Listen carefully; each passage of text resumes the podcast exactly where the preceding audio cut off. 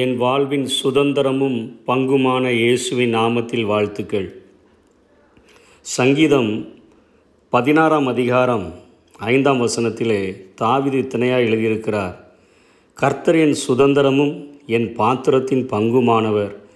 என் சுதந்திரத்தை தேவரீர் காப்பாற்றுகிறீர் என்று சொல்லி. சங்கீதம் எழுபத்தி மூணில் இப்படியாய் சொல்லப்படுகிறது பரலோகத்தில் உண்மையல்லாமல் எங்களுக்கு வேறு யார் உண்டு? இருபத்தி ஐந்தாம் வசனம். பூலோகத்திலும் உண்மை தவிர எனக்கு வேறு விருப்பமில்லை என்று சொல்லி.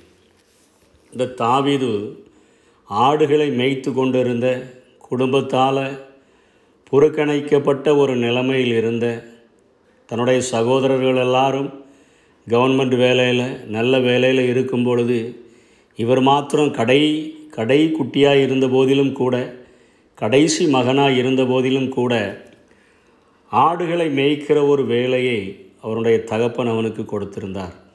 ஆனாலும் அவர் ஆண்டவரை தன்னுடைய பங்காக தெரிந்து கொண்டபடியினால் ஆண்டவரே நீங்கள் தான் என்னுடைய சுதந்திரம் நீங்கள் தான் எனக்கு எல்லாமே என்று சொல்லி நினைத்திருந்தபடியினால் ஆண்டவர் அவரை ஒரு பெரிய ராஜாவாக இஸ்ரவேலை ஆளுகிற ஒரு ராஜாவாக எந்தவித ஒரு படிப்பும் ஒரு தகுதியும் இல்லாதிருந்த போதிலும் கூட ஆண்டவர் அவரை அத்தனையாய் மாற்றியிருந்தபடியினால் இந்த வசனத்தை சொல்லுகிறார் கர்த்தர் என் பாத்திரத்தின் பங்குமானவர்.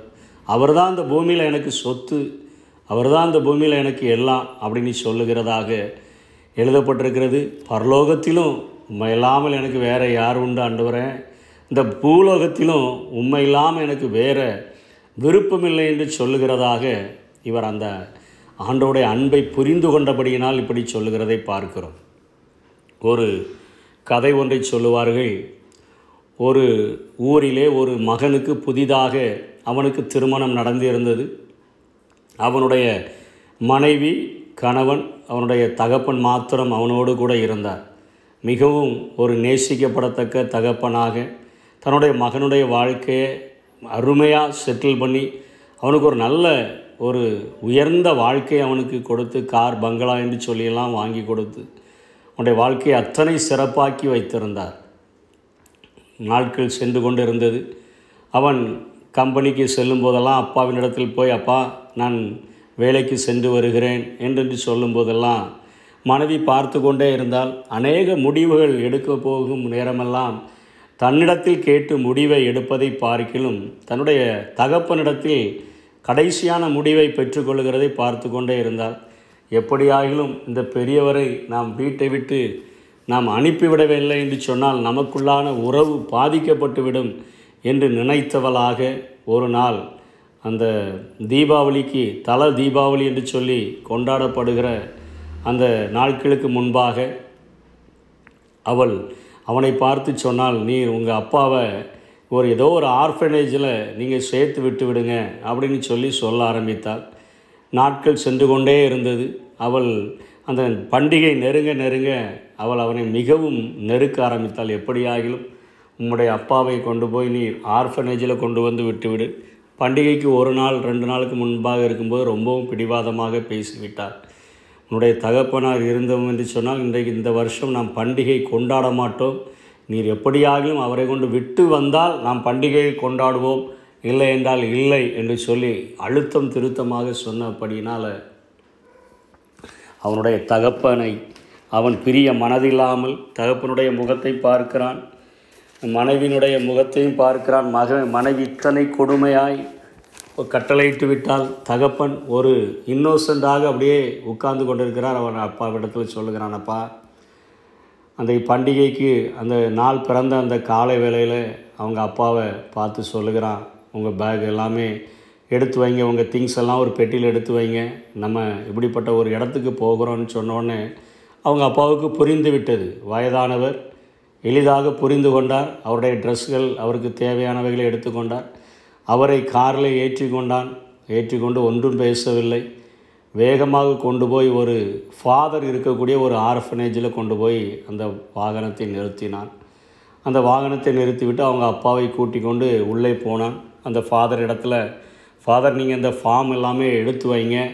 எங்கள் அப்பாவுடைய லக்கேஜ் எல்லாமே பின்பாக இருக்கிறது காரில் இருக்கிறது நான் எடுத்துக்கொண்டு வருகிறேன் என்று சொல்லிவிட்டு அவன் கடந்து சென்று விட்டான். அதற்குள்ளாக அப்பாவும் அந்த ஃபாதரும் பேசுகிறார்கள். ஒருவருக்கு ஒருவராக ஒருவர் உரையாடுகிறார்கள். அவர் கேட்கிறார் கிட்டத்தட்ட ஒரு இருபத்தைந்து இருபத்தாறு வருடங்களுக்கு முன்பாக வந்து ஒரு சிறு பயனை நீங்கள் எடுத்து சென்றீர்களே. நீங்கள் நன்றாக இருக்கிறீர்களா? அந்த பையன் இப்போ எப்படி இருக்கிறான்? என்று அவர் பேச ஆரம்பித்தார். அப்பொழுது தகப்பனுக்கு மிகுந்த ஒரு சந்தோஷம். அவர் சொன்னார் அவன் இப்படியாய் படித்தான். இந்த அளவுக்கு நல்ல மதிப்பெண்களை பெற்றான். இத்தனை காரியங்களிலே பெரியவனாக வளர்ந்து விட்டான். அவனுக்கு திருமணமும் நான் முடித்து வைத்து விட்டேன். இவ்வளோ பெரிய கார் பங்களா எல்லாம் அவனுக்கு வாங்கி கொடுத்தவனை அத்தனையாய் அவனுடைய வாழ்க்கையை நான் உயர்த்தி விட்டேன் என்று அவர் பேசி கொண்டிருக்கும் பொழுதே மகன் வந்து விட்டான். அவன் அந்த வார்த்தைகளை கேட்டுக்கொண்டே நிற்கிறான். அப்பொழுது அவர் சொல்லுகிறார் அந்த பையன் இப்போ எங்கே இருக்கிறான்? அப்படின்னு சொன்ன உடனே இப்போ தான் என்னை கொண்டு வந்து உங்கள்கிட்ட விட்டுட்டு போனான்ல அவன் தான் என்னுடைய பையன் என்று சொன்ன உடனே அவர் அந்த ஃபாதருடைய கண்களெல்லாம் அப்படியே கண்ணீராக ஆரம்பிச்சிருச்சு. ரெண்டு நாளைக்கு முன்பாக உங்கள் மகன் சொல்கிறீங்களே அவர் வந்தார். அவர் வந்து இப்படி என்னுடைய ஃபாதரை ஆர்ஃபனேஜில் சேர்க்கணும். அதற்கு ஆகிற செலவுகளை நான் தந்து விடுகிறேன் என்று பேசி சென்றாரே. அவனை எந்த இடத்திலிருந்து நீங்கள் எடுத்துக்கொண்டு போனீங்களோ அதே இடத்திற்கு உங்களை அவன் கொண்டு வந்திருக்கிறானே என்று சொல்லி பேசி கொண்டிருக்கிறதை கேட்டான். அவனுடைய கை கால்களெல்லாம் நடுங்க ஆரம்பித்து விட்டது. அவன் ஓடோடி வந்தான். தன் தகப்பனுடைய காலை பிடித்து கொண்டு சொன்னான் அப்பா நான் இருக்க வேண்டிய இடத்துல நீர் என் என்னை இத்தனையாய் ஆசீர்வாதங்களை கொடுத்து நல்ல படிப்பை கொடுத்து நல்ல ஒரு வாழ்க்கையை கொடுத்து நல்ல ஒரு அந்தஸ்தை கொடுத்து என்னை உருவாக்கி இருக்கிற உங்களை கொண்டு போய் நான் இந்த ஆர்ஃபனேஜில் உங்களுக்கு மகனாக இல்லாத போதிலும் கூட இத்தனையாய் நேசம் வைத்து என்னை வளர்த்தி என்னை இத்தனையாய் ஆளாக்கி இருக்கிறீங்களே உங்களை கொண்டு போய் நான் இப்படிப்பட்ட ஒரு ஆர்ஃபனேஜில் உங்கள் சொத்துக்களையெல்லாம் எனக்கு தந்திருந்தும் கூட அதை நான் எடுத்துக்கொண்டு நான் உங்களை இங்கே சேர்க்க வந்து விட்டேனே. என்னை நீங்கள் மன்னித்து விடுங்களப்பா நீங்கள் தான் இந்த உலகத்தில் எனக்கு சொத்து. நீங்கள் தான் இந்த உலகத்தில் எனக்கு பங்கு நீங்கள் தான் இந்த உலகத்தில் எனக்கு சுதந்திரம் நீங்கள் ஒருத்தர் எனக்கு போதும் நீங்கள் என்னோடு கூட வாங்க. யார் என்ன சொன்னாலும் பரவாயில்லை நீங்கள் என்னோடு கூட தான் இருக்கணும்.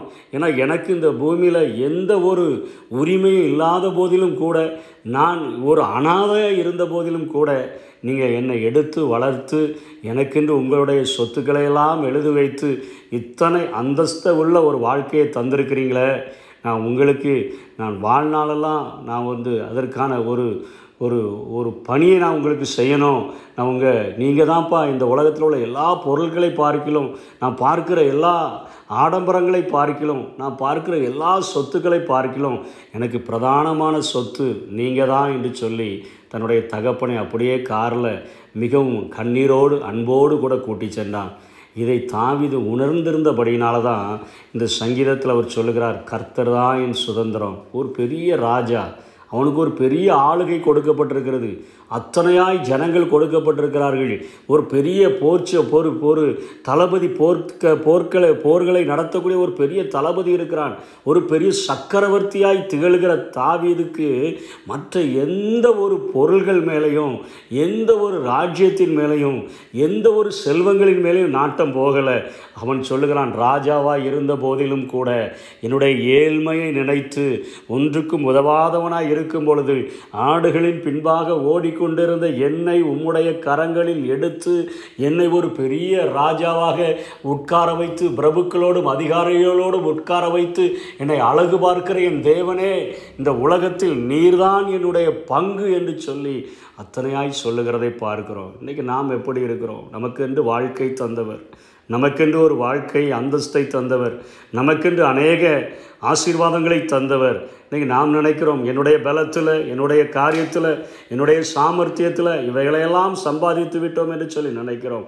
அவைகளை சம்பாதிப்பதற்கு தேவையான பலத்தையும் அதற்கு தேவையான பாதுகாப்பையும் நமக்கு தந்து இன்றைக்கு வரையிலும் நம்மை பாதுகாக்கிற ஒரு ஆண்டவர் நமக்கு பங்காக இருந்தார் என்று சொன்னால் அவரே என்னுடைய பங்கு என்று சொல்லி நாம் அவரே என் சுதந்திரம் என்று சொல்லி நாம் அழைத்தோம் என்று சொன்னால் இப்படிப்பட்ட ஆசீர்வாதங்களை மாத்திரமல்ல இம்மையில் மாத்திரமல்ல மறுமையிலும் நமக்கு ஆசீர்வாதங்களை தந்து அந்த சங்கீதக்காரன் சொல்லுகிறது போல பரலோகத்திலும் நீங்கள் தான் என்னுடைய பங்கு நீங்கள் தான் என்னுடைய சுதந்திரம் என்று சொல்ல முடியும். அப்படிப்பட்ட கிருபைகளை ஆண்டவர் தாமே நமக்கு தந்தருள்வாராக. ஆமை என் உள்ளத்தின் பலனே நீர்தானையா? எனக்குரிய பங்கும் என்றென்றும் நீர்தானையா? எனக்குரிய பங்கும் என்றென்றும் நீதானையா நன்றி ஐயா நாள் முழுதும் நல்லவரே வல்லவரே. விண்ணிலும் மண்ணிலும் உம்மை தவிர எனக்கு யாருண்டு? இந்த மண்ணுலகில் உம்மை அன்றி வேறு விருப்பம் எது உண்டு